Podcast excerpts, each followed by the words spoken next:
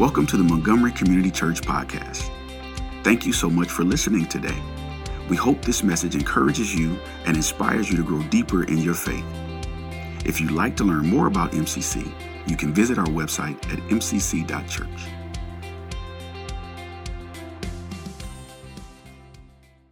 We're now going to walk into a new series and hearing from the encouragement and admonishment of the church out of Revelations in the first couple of books in Revelations. And I'm pleased and to, honored to share with you Beth Guckenberger is going to be joining us and leading this series. Come on up, Beth. it's good to be with you, Beth. So, Beth and her husband live here in the local area. Um, and they happen to be the co executive um, directors of Back2Back Ministries.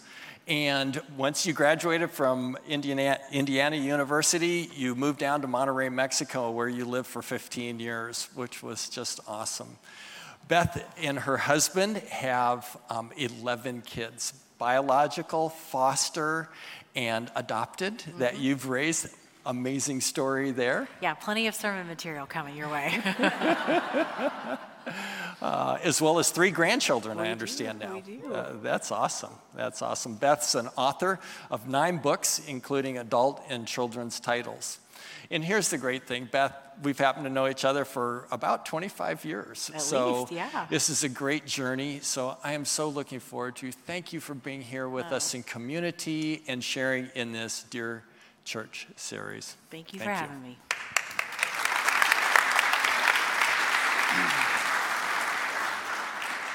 Yes, we've known Dane and worked alongside of him in Mexico for many, many years. In fact, growing up, my children used to call him Danny. So if you see him around the next month and you want to call him Danny, that might make him feel right at home. Uh, it was an easy yes, though, to, to step into your community and worship with you over the course of the next month. And as I was praying about and talking to Phil about what kind of content we could cover this month, um, I was reminded in, in 2014, my husband and I traveled to modern day Turkey, biblical Asia Minor, to study the early journeys of Paul, those early missionary journeys. And I've told you before about some of my travels to Israel with Bible teacher Ray Vander Laan from That the World May Know or Focus on the Family. And what I was struck with when I went um, to Turkey was and studied those ancient first churches is they were facing incredible cultural pressure, entering in with this new what we will call biblical truth or Jesus truth and and trying to figure out how to be how to have relevancy in the midst of it. And I, as we come out of covid and we're we found ourselves in a culture that's literally on fire I was thinking to myself I want to bring biblical content to some cultural observations so that our church can continue to maintain its relevancy and bring God's living water into that fire. So that I, I don't I don't know about you. I, I grew up in the church. I grew up every every vacation Bible school in every basement. I was a Bible study fellowship kid. Like I mean, every I, I knew my Bible, but I believed my whole life until I went to Turkey that Jesus had a ministry and that he died on a cross, and three days later he rose from the dead and then eventually ascended into heaven and gave the Great Commission, and out went the disciples into all the world. And I just picture them going into different places around the world and saying, Hey, guess what? We met God. And he's, he walked on water and he fed 5,000 and he'll save you from your sins. Services will be at 9:30 and 11. You're going to love it. But what I found out from being there is they walked into cities where people already had gods that they loved, who did things they assumed, like walked on water and fed 5,000 and saved them from their sins. And they were competing against these cultural giants of gods. And Jesus knew that. That's why he prepared them by telling them, You're going to know, they are going to know that you're Christians by the way that you love. And that's really what we're going to start. The seven churches, I'm only here for four weeks, so we're going to do four of the seven churches that are found in the beginning of the book of Revelation. John wrote them a letter years, in fact, decades after they were formed telling them the things that he admired and were encouraged by their behavior and the things that he admonished and was concerned about where they had gone off track. And again, I feel like that's pretty relevant as we come back together as a church community and try to figure out how to navigate the world that we're living in. uh, those churches followed the postal route. So the first church that they address in Revelation chapter 2 is the church of Ephesus. So I'm going to tell you have you ever seen one of those movies where, like, there's a couple of scenes at the beginning that don't really seem like they go together. You're essentially meeting one character in their context and another character in their context and another character, and then later you find out they're all related or they're all, they're all going to get on an airplane together or whatever. That's kind of how this message is going to unfold. I'm going to give you four pieces of a story that might not feel like they sew together um, as you're hearing them, but at the end, when we read together the letter that was written to this church in Ephesus, you'll see how they all kind of come together. And the first scene I want to paint for you is in case you were thinking of that like all the cities that are represented in the church are like full of dust and donkeys. That would not be the case about Ephesus. Ephesus was like uh, it was like New York City. It was a port city there on the western coast of Turkey. It was the crown jewel of Asia Minor. The population was about a quarter of a million people, and it, most importantly to them, it was the home of over 20 pagan temples. Those temples, they, that, that community really, they enjoyed things like artistic beauty, cultural learning, erotic pagan worship, world trade, criminal activity and evil that flourished in the midst of wealth. So I'm pretty sure a letter written to those people would probably apply to us, right? Because we also have artistic beauty and cultural learning and erotic pagan worship and world trade and criminal activity and evil that's flourishing in the midst of great wealth. Those Ephesians, they enjoyed things that maybe we didn't, we, we can't imagine that they enjoyed, like indoor plumbing and, and running water and fountains and these marble colonnades that lined the streets and gymnasiums and bathhouses and libraries and a theater that, sit, that could seat 25,000 people. And in part, their money all came from to build all those incredible things. Their money came because people came from all over the world to those pagan temples. And they paid tributes to those gods, and it was their business. So imagine after the Great Commission, some of the disciples stumbling into Ephesus. Um, just imagine the resistance those people would have to anybody coming in and talking about a God who would give away life as a free gift. It was a threat not only to their life, but to their whole economy. So, bottom line is, this very big place, these people had no interest in any kind of Jesus God. They had their own and they liked him just fine. The second piece I want to paint for you is they had this, they had this architectural feature called an agora. And the best way I can describe an agora, it, it was like Kenwood Mall, basically. You couldn't, it's the only place you could buy f- food and goods and water. It's where you met your friends. It's where you did any kind of business or networking. The Agora was the place where everything happened right in the middle of town. And you could not go into the Agora without worshiping Caesar. And by the time Domitian came into power, if you could, you would be put to death if you didn't allow his mark to be put on either you or your goods. So imagine brand new Christians who are being taught about who Jesus is and what it means to worship Jesus, the only true God, and we can put no other gods before him. And you want to buy food or meet your friends or conduct your business or sell your goods, and you couldn't go into the agora. That would be very, very difficult and complicate the gospel message. There were these Christians that eventually evolved in Ephesus. Their name, they, they were called the Nicolaitans. The best way to describe the Nicolaitans is they're the kind of Christians that say, like, I know that's not the right thing, but I'm going to go ahead and do it anyway. But Lord, you and I know that I don't really mean it what I'm doing.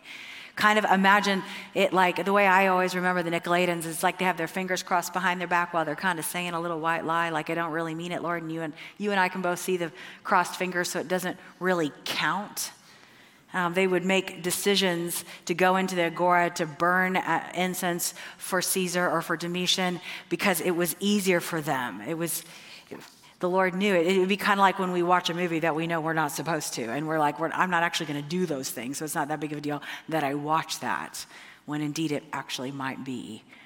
I, I was a couple, well, about a year ago, I was invited to speak at a church here in this um, city, and they were doing a series on the fruits of the Spirit, and they assigned the guest speaker self control, which I thought, nice joke on me. But, and I, I was wanting to really test my self control during that um, week prior to the message. So I thought about two things that I have virtually no self control in, which is my consumption of Diet Coke and the way that I drive. Those are two areas I don't have a lot of self control in. I lived 15 years out of the country and still kind of drive like I do. And so I decided the week before this message on self control, I wasn't going to drink any Diet Coke and I wasn't going to speed not even one mile an hour over the speed limit. And in those moments where I felt the rub of my nature and this, this conviction, I was going to ask the Holy Spirit to give me some practical lessons on self control that I could then tell the church. And I was about five days into that week, and a friend of mine called. I live off the Kings Island exit, and she lives over by Kenwood. And she called me, and she was in a crisis, and she was crying on the phone. And I said to her, Hey, hey, just listen to me. Stay where you are. I'm coming to you. Just stay, stay right where you are. I'll be there as soon as I can. And that, at that point, like my adrenaline's pumping, you know, I'm like in a moment, I get in the car. I just, I know how to drive fast. I just put my little foot on the gas pedal, go get on 71 southbound, get over in the speeding lane, start to take off, and then all of a sudden I remember, oh, it's the self control week. like, and there's nothing about me that wanted to slow down. And I was telling the Lord, like, I was I was rationalizing with him. I was begin I was like, "Oh Lord, I am practically headed to a mission trip. Like I am about to go pray with this lady. Like I know that you actually don't care right now if I speed or not, right? Like, this would be fine in this moment if I override this conviction. In that moment, that's exactly how the Nicolaitans were trying to live in this community. They were trying to say, Lord, I know that this is like this thing that I'm not supposed to do, but does it count right now? Could we just get over it? Could we get around this and could I live? And we're going to read in a minute when we read the letter to the church exactly how he feels about compromise and about, because compromises, they tend to add on to one another and they create momentum, and then the church starts to look like or imitate the world, and he doesn't want that. That's not how his kingdom grows. The third scene I want to paint for you is when the, the Ephesians, eh, when the church started to grow, what they were most known for was their radical love. I mean, radical kind of love. Listen, Paul would write to the church in, in, Ephesus in the book of Ephesians shortly after it was formed, and he, he even references some of the ways in which they love in his book. Listen to these, some of these verses. For this reason, ever since I heard about your faith in the Lord and your love for all God's people, instead, speaking the truth in love, we will grow. Follow God's example, therefore, as dearly loved children, and walk in the way of love. And there's a lot of more examples. If you read through Ephesians, you can see the theme of love being repeated because here's what the disciples did when they showed up in that town. They began these really small house churches, these very invitational, missional communities where everybody was welcome. That would have been crazy to a Hellenistic world, where everybody was divided on gender and class and economic status and education. I mean, they were constantly being divided. To have people say, we're going to all be in the same space and everybody is welcome, they began to persevere, and this would have been really hard work. Slowly, a person would come and then they would bring their family, and this led to this radical form of equality where, regardless of social rank or ethnicity or race, and the, the Hellenistic world was astounded watching this church began to grow, and it became very attractive to many.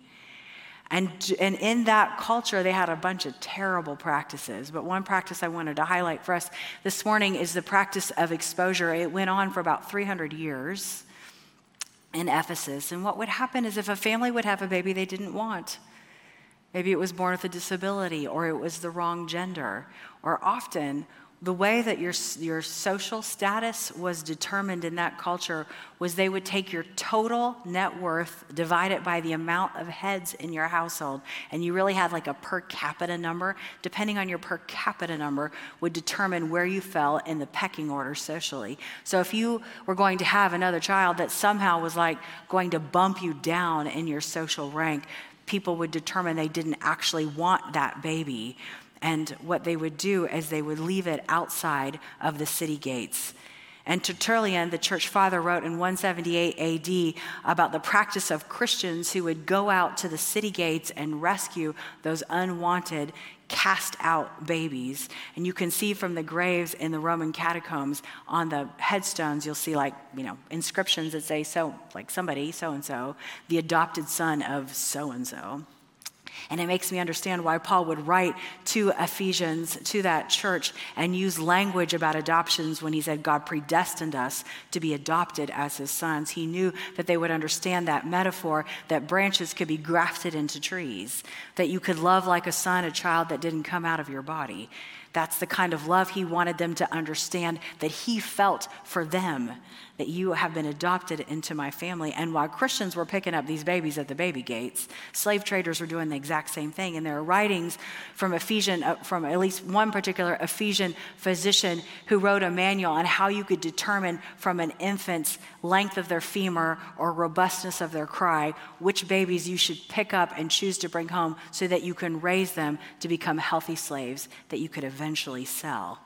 So you've got this crazy New York setting with this unbelievably huge agora and the worship you have to do to other people, and then these little tiny missional communities that invited everybody. Anybody could come, any color, race, age, ranking, anybody would come. And you have Christians going out to the baby gates rescuing babies. This church was known for welcoming slaves, feeding hungry people, loving in practical ways, rescuing infants.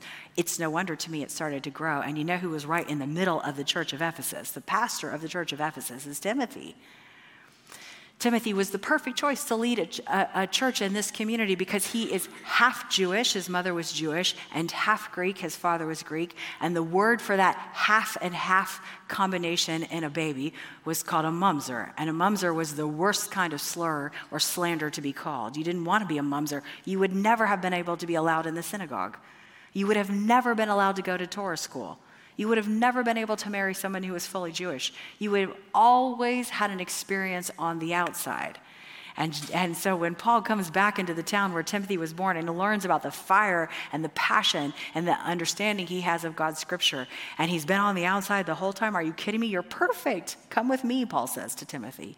And he brings him to New York City and he says, You know what God has done for you? You tell everybody about it and you bring people in who've always been on the outside. And that's what this church was known for radical acceptance, radical love. And as I was preparing this message, I was thinking to myself, what is this church known for? What's the Church of Cincinnati? What are we known for in this city? If you don't know Jesus, what do you think about what our church is doing here in the city? What's, what's the American church known for? What do we want to be known for? What do we doing? How are we demonstrating our faith? What does the outside world think about it? The fourth and last piece I want to paint for you before we read the letter is that this idea of God's people radically loving, sacrificing, extending themselves for other people. This is not an idea that just started with the ministry of Jesus. This is a very old idea that we can trace all the way back to Genesis. In fact, probably over the course of the next month, I'll teach you a couple of Hebrew words, but the, the Hebrew word I want to teach today is the word that we translate into English as redeem. The word in Hebrew is goel. And we think of the word redeem like a church word because we use it a lot in church, like Jesus redeemed us or whatever. But the word redeem was, did not start out as a, as a religious word. In fact, anthropologically, it's more like a word that is used in patriarchal communities so I just just imagine with me for a second that we are all one big family. We're all siblings and cousins and aunts and uncles and like we're just one big extended family and because he's not here today, let's make Phil the head of our household. And in our big giant family, where Phil is the firstborn or the oldest male, actually everything that we own, all of our pottery and all of our livestock and all of our belongings, it all belongs to Phil. Even though you might feel like you made it, you created it, you multiplied it, doesn't matter. It actually, in a patriarchal society, all belongs to Phil. But Phil also has all the responsibility to take care of us. And if somebody needs something, he's got to he's got to get it for us. And if somebody goes outside of our house, like maybe somebody's like wayward son chases a girl from another tribe and gets caught over there, it's Phil that'll have to go pay the ransom to bring that child back home. Or if one of you says to Phil, please, please, I saw some really cool pottery this, this, uh, this week and I want to buy it. And he's like, it's not the right month for us to be buying pottery. And you go and sell your goat on the black market in order to get the money to buy the pottery you really want. When Phil goes and gets that goat back and brings it into the household, the act of bringing something lost into the Father's house is the idea behind Goel or redeem. And God says to us, He's the head of our household. He is, he is our biblical father. And He says, I will go and find you, and I will use whatever resources I need to to bring you into the Father's house. And Psalms tells us that He redeems us from our enemies, Psalm 135. He'll go get us, pay whatever it costs to get us back from the enemies. He'll redeem us from the pit, that's Psalm 103. He'll redeem us from trouble, that's Psalm 107. Wherever we may find ourselves outside of the Father's house, He'll go and get us and spend whatever it requires to bring us home. He rescues lost children and brings them to the Father's house. Biblically, of course, God is our Father, and in Deuteronomy chapter 21, he says that he gave all of his resources to his firstborn. Who's his firstborn? He'll tell Pharaoh in Exodus 4 that his firstborn is Israel. And God gave tremendous resources to the nation of Israel with the charge go spend what I have given you to bring lost people into my house.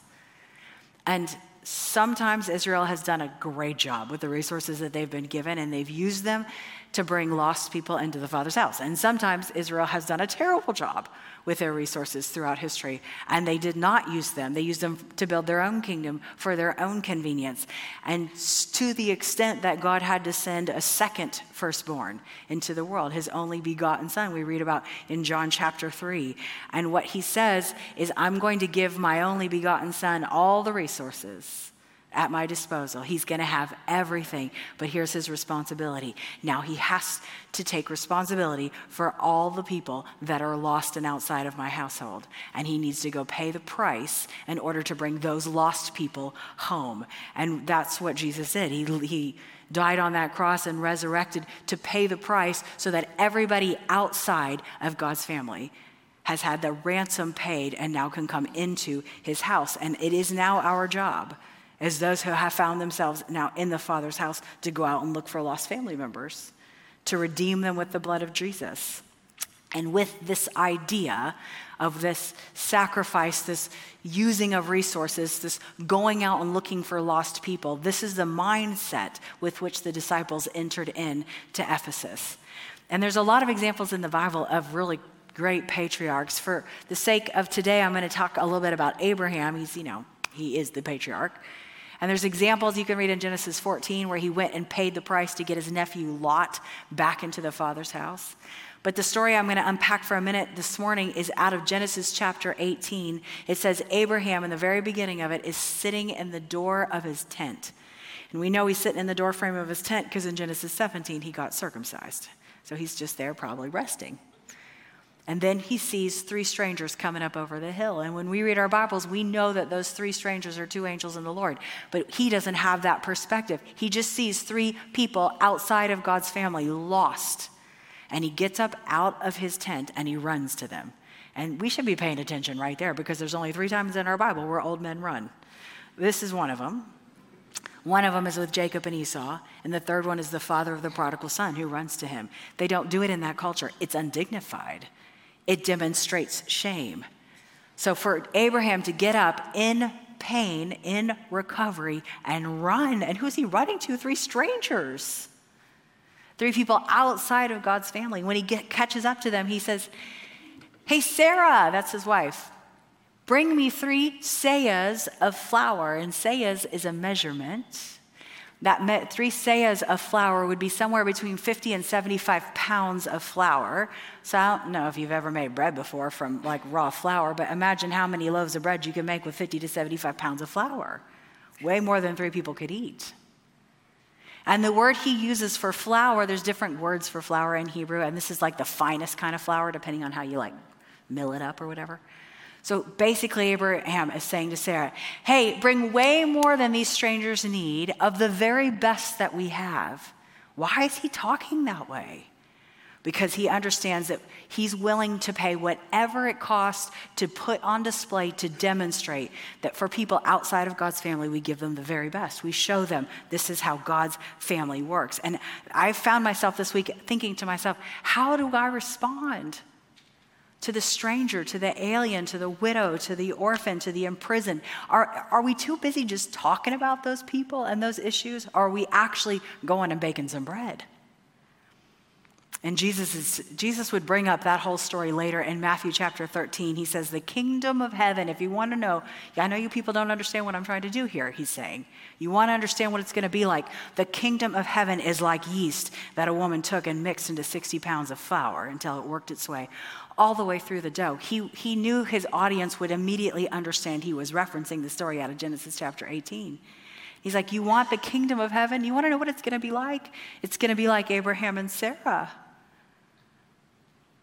who were willing to do whatever it took to spend anything it required to bring lost people home.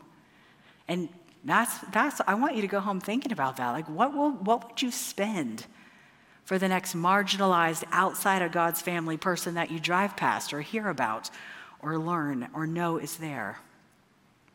So just imagine with me fancy place. You have the hard work of these missional communities, inviting people one by one, family by family. You have the perseverance that that would require to like go find out someplace else I can sell my goods, someplace else I can get my food, someplace else I can associate with people.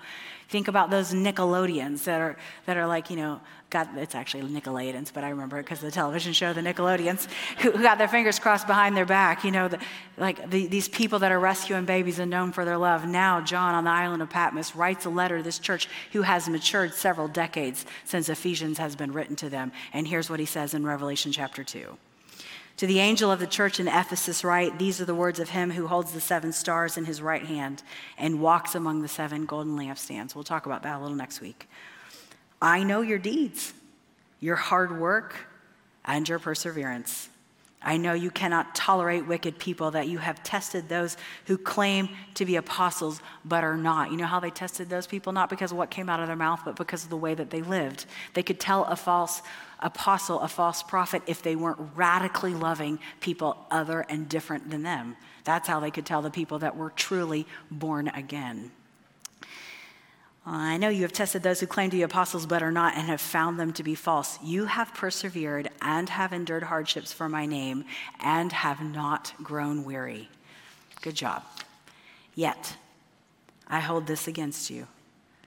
You've forsaken the love you had at first. Remember that crazy love?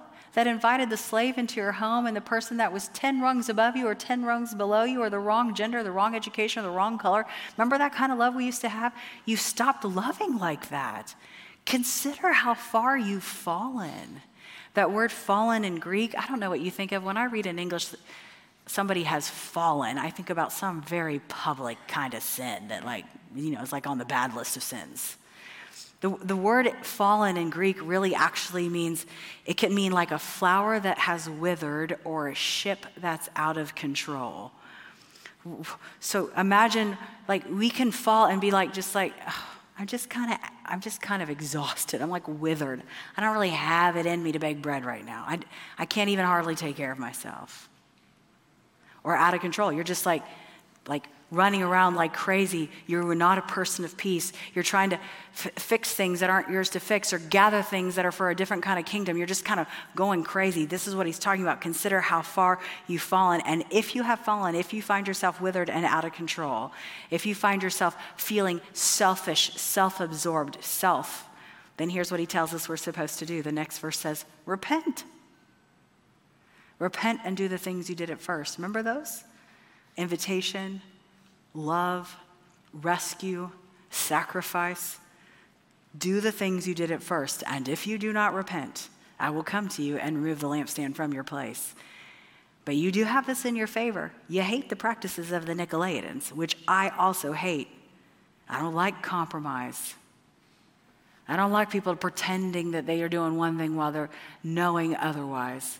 I want people who live by their conviction who put on display my ways. Whoever has ears, let them hear what the Spirit says to the churches. To the one who is victorious, I give the right to eat from the tree of life, which is in the paradise of God. Ephesus was known for the way that it loved and it fell. And the cautionary tale for us today in 2021 is never stop loving each other. Never make anything, programming, ambition, compromise, anything chief over love. Do the things you did at first. What, what does this church do? What did it do yesterday? What kinds of, how are we known for loving our neighbors, for being involved in outreach, for contributing to City Gospel Mission, for going to places like Guatemala, Mexico? Like, what, what are we known for? We're, we we got to be known for that kind of radical, invitational, welcoming love. That's what we got to be known for. I was um, Back2Back turned 20 five years ago, and we had a gathering at a local church. And at that gathering, this woman came up to me and she's like, Do you remember me? I went on a mission trip once with you guys. And I was like, obviously, probably had some blank look on my face. She's like, I was like 14 at the time. I'm like, Wow, you've grown. You know, like, I didn't recognize you. And she's like, Oh, you remember I, you were teaching one time, you told the story, and then you were teaching out of James chapter 1 about pure religion is this to take care of widows and orphans in their distress. I said, That sounds like me. And she said, um, I made a commitment in my heart. I felt the conviction of the Holy Spirit that night, and I made a conviction in my heart that I was going to spend the rest of my life exercising that, that kind of pure religion. I was going to take care of widows and orphans in their distress. And then she opened up her jacket, and she had this baby carrier, and she was carrying this impossibly small baby. She said, Today, my husband and I are foster parents in Hamilton County where we take care of medically fragile infants. And I was like, That's awesome. And like the rest of the night, I told 100 people about her. I'm like, Can you believe it? She was only 14, and now she's doing this, and the baby was so little. And I was telling everybody about it. And then I saw her a year later. And the next time I saw her, I was like, Hey, how, how are you doing? How many babies have you had this year? And she goes, Well, I've actually just had the same one. In fact, halfway through this year, my husband and I began the paperwork to bring that child permanently into our family through adoption. And I was like, Oh, congratulations. I love that for you. She's like, Well, about 45 days ago, that mom began to turn her life around, and the county recently put together a reunification plan. And actually, next week, she's going to go back home. And I said, How are you doing with that? Because that's a complicated story. I'm a big fan of family reunification, but that's a complicated story. And she said, Well, I'll tell you what, at first I was mad and scared and confused and frustrated and overwhelmed and discouraged. And she's like, Then I took all my big feelings and I went to Jesus. That's the best part of the story, actually. That she had big feelings about the call that God had on her life and the sacrifice it was going to require of her, and she went to Jesus. She said, When I spent time alone with Jesus talking to him about it, he impressed upon my heart that he felt about that mama the same way that I felt about that baby. And if his spirit lived in me, that I could grow to have that kind of love for that mom too. She's like, At first, it was not easy. I just started praying for her. And then I started sending her pictures of her daughter. And then I started talking to her. And actually, this last week, she asked if I would be that baby's goddaughter, so I guess I'm going to be in their life for the rest of their lives. And I said, John 3:16, God loves, he so loves the world. He's such a good so lover. He so loves the world that he had a heart for that woman in Hamilton County in 2019 so significantly that almost a decade before, he placed the seed in the heart of a 14-year-old so that it would grow to the place of maturation and be ready to respond when someone outside of God's family needed to see sacrificial love. That's how God does it. And it's not always going to be convenient and it's not always going to be comfortable, but it's always going to be good.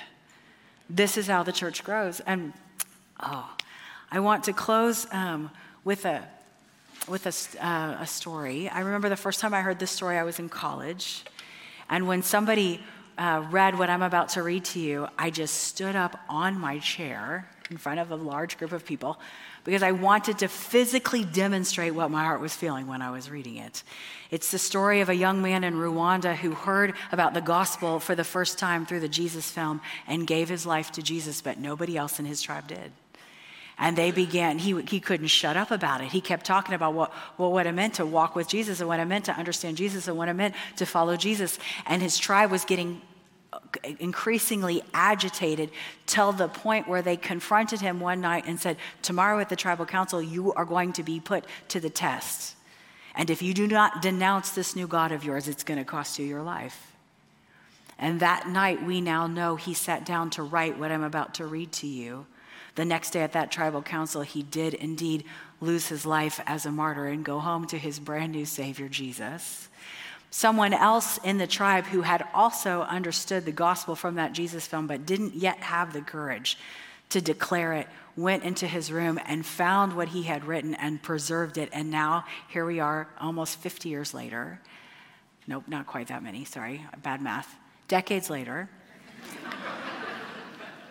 and uh, it still moves me. This kind of radical declaration of a commitment to the gospel. Our culture is on fire. And if we want to bring the living water to it, if we want to change it, if we want to invite people back into the Father's house, it's going to require the kind of commitment that this young man puts on display for us. Would you listen with me as I read? I am a part of the fellowship of the unashamed. I have the Holy Spirit power. The die has been cast. I have stepped over the line. The decision has been made. I am a disciple of Jesus Christ. I won't look back. Let up, slow down, back away, or be still. My past is redeemed. My present makes sense. My future is secure. I am finished and done with low living and sight walking and small planning and smooth knees and colorless dreams and tame visions and mundane talking and chintzy giving and dwarfed goals. I no longer need preeminence or prosperity or position or promotion or plaudits or popularity. I don't have to be right or first or tops or recognized or praised or regarded or rewarded. I now live by presence. I learned by faith. I love by patience. I lift by prayer and I labor by power. My pace is set. My gait is fast. My goal is heaven. My road is narrow. My way is rough. My companions are few. My guide is reliable. And my mission is clear. I can't be bought compromised, deterred, lured away, turned back, diluted, or delayed. I will not flinch in the face of sacrifice, hesitate in the presence of adversity, negotiate at the table of my enemy, ponder at the pool of popularity, or meander in the maze of mediocrity. I won't give up. Back up, let up, or shut up until I've prayed up and stored up and stayed up for the cause of Christ. I am a disciple of Jesus Christ. I must go until he returns and give until I drop and preach until everyone knows and work until he comes again. And when he comes to get his own, he will have no problem recognizing me. My colors will be clear because I am not ashamed of the gospel. It is the power of God for the salvation of everyone who believes.